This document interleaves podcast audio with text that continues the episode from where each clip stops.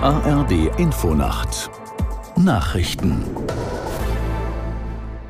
um 3.30 Uhr mit Ronald Lessig. Vor Beginn einer Protestwoche der Agrarbranche hat der Deutsche Bauernverband die Landwirte zur Mäßigung aufgerufen. Sie sollten nur an angemeldeten und genehmigten Demonstrationen teilnehmen, hieß es. Aus Berlin Dietrich Karl Meurer. Der Verband distanziert sich scharf von Personen, die Umsturzfantasien propagieren oder Gewalt verherrlichen. Auch dürfe es keine Übergriffe und Aktionen vor Privatwohnungen geben.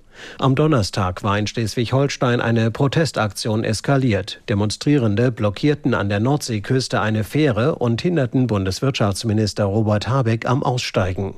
Vor Beginn der Protestwoche haben erste Landkreise strenge Auflagen erlassen, um ein Zusammenbrechen des Verkehrs zu verhindern. Bei russischen Angriffen in der Region Donetsk sind nach ukrainischen Angaben mindestens elf Menschen getötet worden. Unter den Opfern seien fünf Kinder, teilte der Gouverneur der Region mit. Aus Kiew Andrea Beer.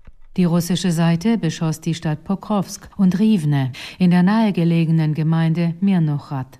Nach Angaben der regionalen Militärverwaltung wurden bei den Angriffen mit S-300-Raketen zudem mindestens acht Menschen verletzt, sowie mehrere Verwaltungsgebäude, Garagen und Autos beschädigt. Präsident Volodymyr Zelensky sprach den Angehörigen der Toten am Samstagabend sein Beileid aus.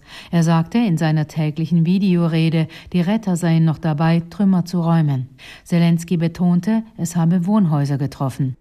Drei Monate nach Beginn des Gaza-Krieges bemühen sich die USA und Vertreter der EU weiter darum, eine Eskalation des Konfliktes in der Region zu verhindern.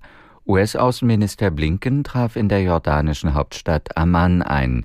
Der EU-Außenbeauftragte Borrell warnte in der libanesischen Hauptstadt Beirut eindringlich, dass der Libanon nicht in den Krieg zwischen Israel und der radikal-islamischen Hamas hineingezogen werden dürfe. Bundesaußenministerin Baerbock fliegt heute ebenfalls in die Region.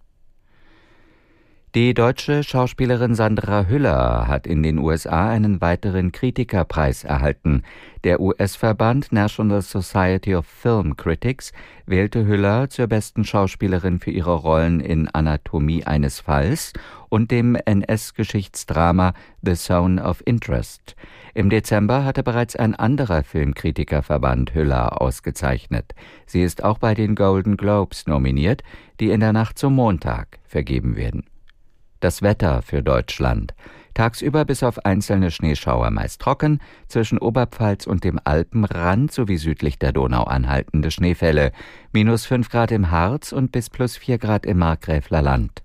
Am Montag an den Alpen, zum Teil auch in den Mittelgebirgen und an der Ostsee Schneeschauer, minus 7 bis plus 1 Grad.